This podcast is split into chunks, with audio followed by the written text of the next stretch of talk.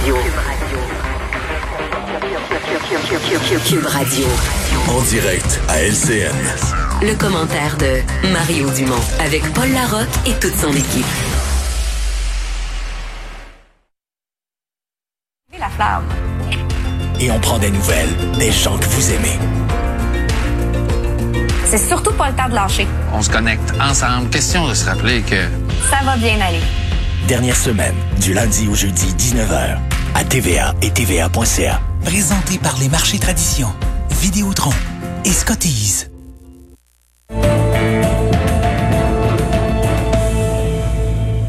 Précisément à 16 heures, je vous rappelle, le Québec a franchi le cap des 4000 décès avec 85 morts additionnelles euh, de la COVID-19 chez nous. Par ailleurs, CHSLD, on se prépare pour éviter euh, le pire dans la mesure du possible parce que on vient de voir avec Brigitte, il y a de grandes chaleurs qui sont prévues pour euh, les prochains jours. Par ailleurs, les centres commerciaux vont ouvrir le 1er juin prochain en région, à l'exception bien sûr de Montréal et de la région métropolitaine. Dans un instant, on va faire le point de toutes ces nouvelles avec mes camarades Emmanuel Latraverse et Mario Dumont. Mario que je joins dans son studio de Cube Radio en saluant tes auditeurs, euh, Mario.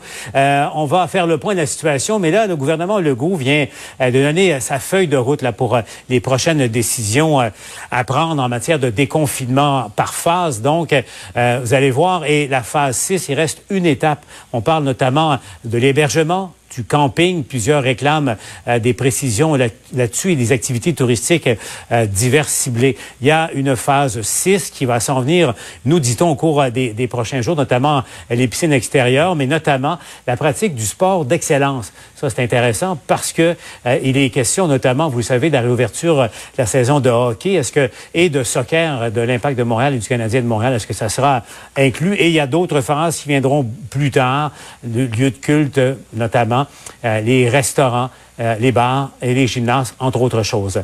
On va euh, faire le point avec Alain Laforêt parce que le premier ministre Legault est toujours à, Montréal. Alain, faire le point sur la pandémie, bien évidemment. Et, là, attention, la question d'actualité, ça concerne cette vague de chaleur qui va toucher le Québec à compter de, de la nuit prochaine. Alain, c'est rien pour aider dans les CHSLD problématiques. Qui arrive très, très rapidement, là, cette, euh, cette vague-là, là, parce que vous le savez, euh, Paul, habituellement, la canicule, c'est euh, fin juin, début juillet, au mois d'août. Là, on est en, au, au mois de mai et on va se retrouver euh, cette semaine peut-être avec trois jours de 30 et plus. On sait que c'est compliqué quand on n'a pas le facteur du virus. Euh, là, on ne veut pas déplacer les gens pour les amener dans les aires communes parce que le gouvernement avait investi dans les CHSLD Vétus pour faire des zones climatisées. Mais là, on ne peut pas déplacer les gens parce que ça représente un risque de propagation. Ce qui fait que la santé publique va envoyer une directive au CIUS et au CIS justement pour ouvrir les vannes, débloquer de l'argent, installer des climatiseurs dans les fenêtres. Écoutez la suite. On a un plan euh, qui, devait se déployer au mois de juin pour même ajouter des unités additionnelles de climatisation. On va le devancer, on va l'accélérer. Dans le courant de la journée, une directive va être euh, envoyée à tous les PDG des CIS et des SUS. D'autres alternatives pourraient être effectivement mises en place pour s'assurer que euh, les gens aînés ne souffrent pas trop de la chaleur au cours des prochains jours de cet été. Alain, un autre sujet, le gouvernement qui euh, ouvre la porte euh, pour euh, les migrants, les dema- les demandeurs d'asile, ceux qui volontairement euh, sont entrés ici de manière irrégulière, sont allés travailler en CHSLD en zone rouge. Et là, attention, il y a peut-être une lueur d'espoir pour eux qui voudraient s'établir au Québec.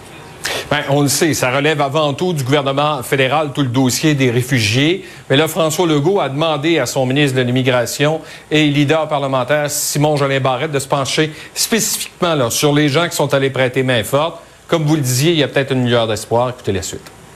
J'ai demandé spécifiquement au ministre euh, de euh, l'immigration, donc à Simon Jolin Barrette, de regarder les cas un par un pour voir si on est capable de les qualifier comme immigrants, puis euh, de les accueillir euh, chez nous, non pas comme euh, réfugiés, mais comme euh, immigrants. Donc, euh, euh, on va analyser chaque cas un par un, là, puis évidemment, c'est une façon de leur dire merci. Bon, peut-être vous dire qu'on va revoir les seuils d'immigration. Là, c'est certain, parce qu'avec un taux de chômage de 17 euh, déjà, on a avancé. Pour cette année, on va pas y toucher. Mais l'an prochain, peut-être que ce sera revu à la, à la baisse. Pour les réfugiés, c'est quand même une bonne nouvelle. Ceux qui sont allés prêter main forte, on pourrait accélérer leur dossier, le faire passer de réfugiés à immigrants et leur permettre de rester ici pour travailler d'ailleurs dans les CHSLD, parce que le premier ministre a annoncé qu'il y aurait une formation courte de trois mois, justement pour permettre permettre aux gens d'aller aider rapidement et de rester euh, dans ces milieux de vie. Et vous rappelez que les travaux parlementaires vont reprendre demain à 14 heures. Il y aura période de questions, de même que jeudi et euh, mercredi et jeudi. Et ça, c'est en personne, avec un nombre réduit de députés, mais c'est pas virtuel. C'est 36, 36 députés plus le président 37. Voilà qui est dit. Alain Laforêt en direct de l'Assemblée nationale. Euh, je me tourne maintenant vers euh, Mario et euh, Emmanuel. Emmanuel, d'abord, la question des, migrants qui sont entrés ici. Est-ce qu'il y a un changement d'attitude ou d'approche du gouvernement Legault? Parce qu'il y a maintenant une petite lueur d'espoir pour ces personnes-là qui, je le rappelle, ont travaillé ou travaillent encore en CHSLD. Oui, moi, je vois clairement un changement là, dans le discours de M. Legault. Là. Il s'est fait poser la question régulièrement au cours des dernières semaines et à chaque fois, il avait fermé la porte, là, mais à double tour, en disant, écoutez, il n'y en a pas question. Pourquoi? Pas parce que le gouvernement veut pas reconnaître l'apport de ces personnes qui ont vraiment euh, je pense qu'on peut le dire, là, sauver des vies, sauver la dignité de gens dans les CHSLD et qui se sont révélés être des vrais anges gardiens là, pendant cette crise-là. Mais en même temps, la crainte du gouvernement, c'est que en leur donnant un mécanisme plus facile pour régulariser leur situation, ben que ça envoie le signal à d'autres qui sont en attente aux États-Unis de venir mhm. se pointer au chemin Roxane, de se taper la quarantaine de deux semaines en détention s'il faut, puis après ça, d'aller travailler dans les services essentiels à faible revenu et que ça ne devienne une filière organisée pour faire rentrer des gens au Canada. Alors, en même temps, je pense qu'il faut reconnaître l'apport de ces gens-là et le fait que peut-être qu'ils ont mérité une considération particulière. Alors, tu peux pas faire un bar ouvert, mais il faut que tu fasses preuve d'humanisme, d'humanité. Là, le gouvernement demande à M. Jolin Barrette de voir si on pourrait pas utiliser la filière de l'immigration économique c'est une façon aussi de pelleter le ballon par en avant, là. Mais euh, il y a plusieurs. Si vraiment le gouvernement tenait à y arriver, il y aurait une façon de le faire sans envoyer un message de barre ouvert. Là, je suis convaincu. Et, le risque est là. Et tu as raison, Emmanuel. Mario, clairement, là, c'est pas comme si on n'avait pas besoin de leur service en ce moment. Là, c'est un travail que bien des gens ne peuvent pas ou ne veulent pas faire chez nous. Eux acceptent de le faire avec les risques qui, qui viennent avec. Mario, est-ce que c'est pas un peu comme, euh, je vais prendre l'exemple de, la France avec la Légion étrangère euh, qui va pardonner aux, prisonniers de droit commun euh, à condition qu'ils acceptent de servir dans des, zones à risque? Est-ce que c'est pas un peu la même chose au fond? Et ça profiterait au Québec là? Oui, parce que là, on se lance dans quelque chose de compliqué. Ça veut dire que pour les demandeurs d'asile, il faudra que tu leur fournisses un dépliant avec une liste de métiers où tu dis si vous allez faire ça, c'est du travail vraiment important là. Les autres, euh, si vous si vous travaillez dans le secteur des transports, vous faites juste l'entretien ménager, ah, ça vaut pas cher la tonne. Mais voici une liste de métiers où vous êtes vraiment précieux on, embarque dans du droit nouveau. C'est sans précédent. Et je comprends que c'est, de bonne guerre. Parce que là, les CHSLD, on est là-dedans, les demandeurs d'asile, puis tout ça est parti de, quelques articles médiatiques qui poussent sur le gouvernement. Mais sur le plan de l'administration des lois, moi, je dois avouer bien humblement que je vois pas, je vois pas où ça mène. Là. Je vois pas comment. Les demandeurs d'asile, la base, c'est que tu es menacé dans ton pays. Alors, à partir du moment où c'est plus ça le critère, soit que tu es menacé dans ton pays, ou soit qu'en arrivant illégalement, de façon irrégulière au Québec, là, tu t'es mis à faire un travail tellement précieux, tellement important que là, on te met dans une case à part. Et donc là, il faut, faut l'établir, il faut être juste avec ces gens-là. On peut pas, un gouvernement peut pas y aller comme ça au pif. Là. Il faut être équitable pour dire quels sont, quelle est la liste de ces, de ces activités professionnelles, de ces, ben, de ces métiers? Qui sont hors catégorie, là, qui vous amènent dans une, un autre niveau. Là. Moi, je trouve ça bien compliqué, là, parce que je veux dire, moi, j'ai été élevé à dire qu'il n'y a pas de saut métier, puis qu'il y a plein de monde qui font du travail pas facile, très, très, très important, puis il y a des gens qui ont réparé les autos des infirmières euh, qui, sont des, qui ont des garagistes. Mais là, est-ce que c'est moins prestigieux que de travailler dans un CHSLD en temps de pandémie? Mais c'est tout un toute une chose à disséquer, ça, là, le caractère euh, du travail, le, caractère essentiel du travail. Parce qu'au fond, c'est... Non, mais je comprends je partage ces, ces craintes et ces, et ces inquiétudes-là. C'est le genre de dossier qui a l'air simple à première vue. Tu dis, ben Ouais, oui, ouais, on devrait les récompenser. Puis là, quand tu t'arrêtes pour voir, c'est vrai que c'est compliqué. Mais je pense que le gouvernement, écoutez, là, ça a été une crise humanitaire dans les CHSLD. Les gens mouraient de faim et de soif. Ils sont pas 20 000 là, à avoir fait ce travail-là. là. On a de la misère à les recenser. Certains parlent de au maximum 1000 personnes, mais probablement plus, quelques centaines. Tu peux dire, vous étiez au Canada le 14 mars. Vous avez travaillé sans arrêt dans un CHSLD jusqu'à la fin de la crise et vous vous engagez à continuer à le faire pendant un an. Mhm. Voilà, début, fin. Tu peux cadrer moins, ça ouais. et faire un choix politique. ça. Mais c'est pas simple, c'est certain. Engagez-vous, qu'il disait. Euh, chaleur qui s'en vient. Comme si déjà, euh, on ne souffrait pas euh, beaucoup dans les CHSLD. Euh, Mario, les deux tiers des CHSLD, encore là, en cette fin mai de deux- 2020, n'ont pas de climatisation. Et là, il y a du, avec température ressentie, il y a du 37-38 degrés qui s'en vient en pleine pandémie. Ouais, il y a deux, trois problèmes qui viennent avec ça. D'abord, euh, ce qu'on, parce que c'est difficile d'avoir un portrait complet, mais ce qu'on saisit, c'est que euh, les gens qui ont la climatisation dans leur chambre, euh, soit qu'ils sont chanceux de rester dans un CHSLD récemment rénové, mais il n'y en a pas beaucoup, soit qu'ils ont payé pour leur propre clim, là, ce qui est le cas d'un certain nombre. Euh, dans d'autres endroits, c'est que on climatisait une salle commune, ce qui faisait que dans les journées de grande chaleur, on ramenait les gens. Mais là, on peut plus les rassembler dans, un, dans une salle commune. En fait, c'est la dernière chose qu'on dit qu'il faut faire dans la pandémie. Alors, si chacun reste dans sa chambre à la grosse chaleur, on a un problème. Et on sait que la canicule cause aussi des, des décès. La COVID en a causé, mais la canicule en cause, en cause euh, à chaque année. L'autre affaire qu'il faut ajouter, c'est les pauvres membres du personnel là, qui vont travailler avec masque, visière et tout ça, euh, dans des lieux non climatisés par cette chaleur. Hey, euh, bon, c'est une chose, on va faire notre épicerie, nous autres, à la 40e minute, euh, on est écœurés de ça, le masque, là, puis c'est- ça vient tout collant. Mais dans un CHSLD, toute la journée, quand il va faire euh, 40 degrés, ouf. Parce que, Emmanuel, on, on souhaite que des mesures d'urgence soient mises en place parce qu'entre autres, il y a- il y, a un programme où tu peux euh, louer un climatiseur dans la chambre de ton proche. Et ça, quand- dans le cas des familles, mais ça commence en juin. Et nous sommes à la fin mai. Ouais, ben ça, euh, Imagine. parlant de, de consignes là, qui seraient pas compliquées à régler, là, on en voilà une, tu sais, qu'on envoie le message, là, une directive, là, et qu'on les rende disponibles plus tôt. Ça, c'est le genre de solution simple là, à laquelle le gouvernement aurait pu penser. Mais pour le reste, il n'y a pas de solution miracle, malheureusement. Et c'est le drame de cette canicule qui s'en vient, où il y a des CHSLD où on pourra pas se prévaloir de cette zone rafraîchissante à cause des cas de COVID, à cause des limites de déplacement, avec tous les, les risques et les dommages co- collatéraux qui peuvent en découler. Là.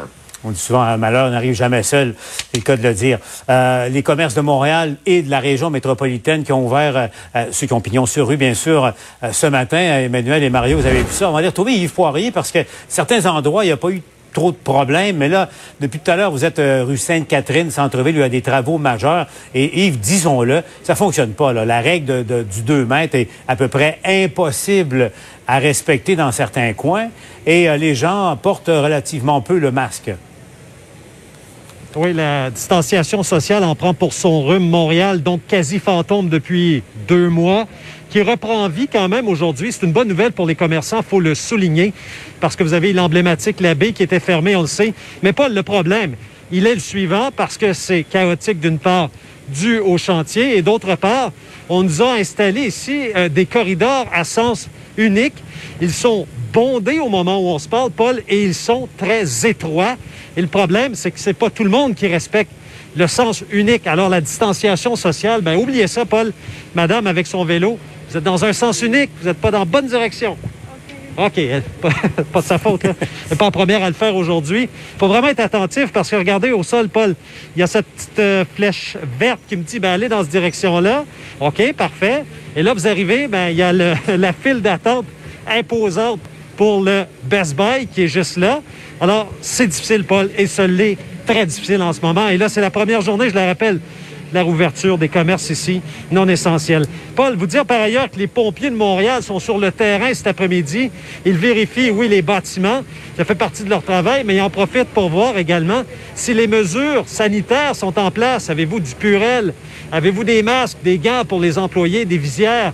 Si vous n'avez pas ça en magasin, eh bien, les pompiers, Paul, vont informer la CNESST qui peut intervenir. Je vais faire entendre une porte-parole du service des incendies de Montréal. On vient en partenariat pour vérifier, à savoir si le personnel a reçu de l'information quant aux différentes procédures, consignes de respecter l'hygiène et la distanciation physique et le nettoyage également. Alors, on a un questionnaire que les agents doivent remplir. Suite à la, la, complétion du questionnaire, on doit le remettre euh, à un agent de la CNESST qui, eux, vont dépêcher quelqu'un s'il doit, euh, selon l'analyse qu'ils vont faire du questionnaire. Alors, je termine là-dessus, Paul. J'ai pas de ruban à mesurer, mais j'avais un ruban à mesurer, là. Il n'y a pas deux mètres, il n'y a pas deux mètres, il n'y a pas deux mètres. Il n'y a pas deux mètres en nulle part. Bref, c'est pas compliqué. On n'est pas au Saguenay ici, là, Paul. C'est au centre-ville de Montréal. Il y a beaucoup de monde. Alors, j'ai bien hâte de voir comment va se dérouler l'été montréalais dans ce déconfinement. Attention, il y, a du monde aussi, il y a du monde aussi au Saguenay, euh, Yves, là, euh, quand même. Mais effectivement, il n'y a pas deux mètres. Et, oui, oui, absolument. Emmanuel et Mario, je constate, il n'y a pas deux mètres et il n'y a, pas, a pas beaucoup de masques non plus, compte tenu qu'il n'y a pas deux mètres. On revient à ça, quand même. Manuel. Oui, moi, je, vais t'avouer, je suis absolument perplexe face à cette ruée dans les magasins. Peut-être que c'est le fruit euh, de l'isolement, des gens qui ont envie de sortir, mais pourquoi aller magasiner au jour 1 d'un déconfinement quand, quand tout est à mettre en ordre et quand on sait pas très bien comment ça va se, se passer? Ça me laisse euh, assez surprise. Mais on en revient au masque, je suis d'accord avec toi. Je pense que surtout dans un centre-ville comme Montréal, où là, en plus, on a le problème des travaux qui rend ça totalement chaotique. La question va revenir sur le tapis sur si à un moment donné à Montréal, il faudrait pas rendre le masque obligatoire parce que euh, il a beau euh, faire chaud, on a beau avoir une réduction euh, des cas, c'est difficile de s'imaginer mhm. qu'une telle promiscuité des gens sur des trottoirs hyper étroits à sens unique, que ça résiste aux tests de la santé publique. Là. Parce que cette question-là, Mario, je sais pas pour vous, là, Emmanuel et Mario, mais moi, ça fait quelques jours que j'observe et, c'est étrange parce que certains moments de la journée, certains types de commerce, il y a 80% 85% des gens qui ont un masque, et puis quelques heures plus tard, ailleurs, c'est l'inverse, il y a à peine 20-25 Mario, c'est très, très aléatoire en ce moment. Mais ce que je remarque surtout, c'est qu'il n'y a plus de progrès. Oui, c'est tout à fait aléatoire. Je, partage cette observation-là, mais c'est qu'il n'y a plus de progrès. J'ai senti la semaine passée, il y a deux semaines, il me qu'on voyait le masque augmenter. Là, on a l'impression comme dans le transport en commun, c'est à peu près la moitié qu'il porte. Comme ça semble, ce qu'on entend, ça semble être pas mal limité à ça. Euh, donc, euh, peut-être que c'est en en donnant. Si on commence des opérations de distribution, c'est peut-être ça qui va faire la prochaine phase. Par contre, quand je vois Yves puis les images, là, je suis pas capable de pas être renversé. Tu sais, la rue Sainte-Catherine était identique l'année passée. Ils l'ont éventré, ils l'ont ouvert. Là, on voyait le cœur de la terre, on voyait les entrailles de la terre tellement que c'était ouvert profond. C'était tout barricadé comme ça. Il restait ça de large de trottoir. C'est reparti identique cette année. Puis et on refait la même rue. Je sais pas qu'est-ce qu'on va y refaire la même rue à nouveau. On va toute la réouvrir, l'éventrer encore. Mais c'est décourageant. Et ce qui me choque, quand la mairesse nous a présenté là, ses plans, ces nouveaux corridors de, de piétons et de cyclistes, tu elle te présente ça sur une carte vierge. Puis là, dit, voici, je mets des corridors ici et là. Ben, elle devrait avoir l'honnêteté de présenter, de dire, ça, c'est la carte de départ. C'est déjà tout fermé. Le Sainte-Cat est fermé, c'est fermé, c'est fermé. Il y a des cônes, il y a des cônes. Puis là, à partir de là, dira, moi, je rajoute, j'en ferme d'autres. Mais, tu sais, c'était... Circuler à Montréal, là, c'était épouvantable. On a vu l'exemple de la rue Sainte-Catherine. Euh, la distanciation, elle peut pas être respectée. Je veux dire, ça prend des bottes de quatre d'acier pour marcher dans la moitié des quartiers parce que es dans, tout est en chantier. C'est pour ça qu'Emmanuel ne veut pas venir magasiner. Hein? Je, je la ben, soupçonne. je la comprends. Exactement. Mario Emmanuel, Mais moi, moi ce que je remarque, mais moi, ce que j'ai remarqué sur le masque, c'est qu'il y a comme, on commence à voir émerger deux catégories. Les gens qui ne sortent que vraiment pour acheter des choses essentielles. Ce sont ceux qui portent le masque. Ce sont ceux qui vont, qu'on voit à l'épicerie, qu'on voit dans les pharmacies, qui rentrent, qui sortent d'un magasin rapidement. Et il y a comme une nouvelle classe là, qui semble se développer, des gens qui en ont marre, qui sortent, qui veulent aller magasiner. Et c'est peut-être eux aussi qui prennent cette menace qui est l'imposition du masque moins au sérieux. C'est ça, les, les et puis bof. Hein, et il y en a des et puis bof. Mario Emmanuel, toujours un plaisir. On vous retrouve euh, au TVA Nouvelles, bien évidemment. Euh, vous ne bougez pas dans quelques minutes. Je vous rappelle, on va répondre à vos questions. Euh, le numéro de téléphone va apparaître à l'écran. N'hésitez pas, on entend votre appel. Nos experts sont avec nous pour y répondre dans quelques minutes à LCA.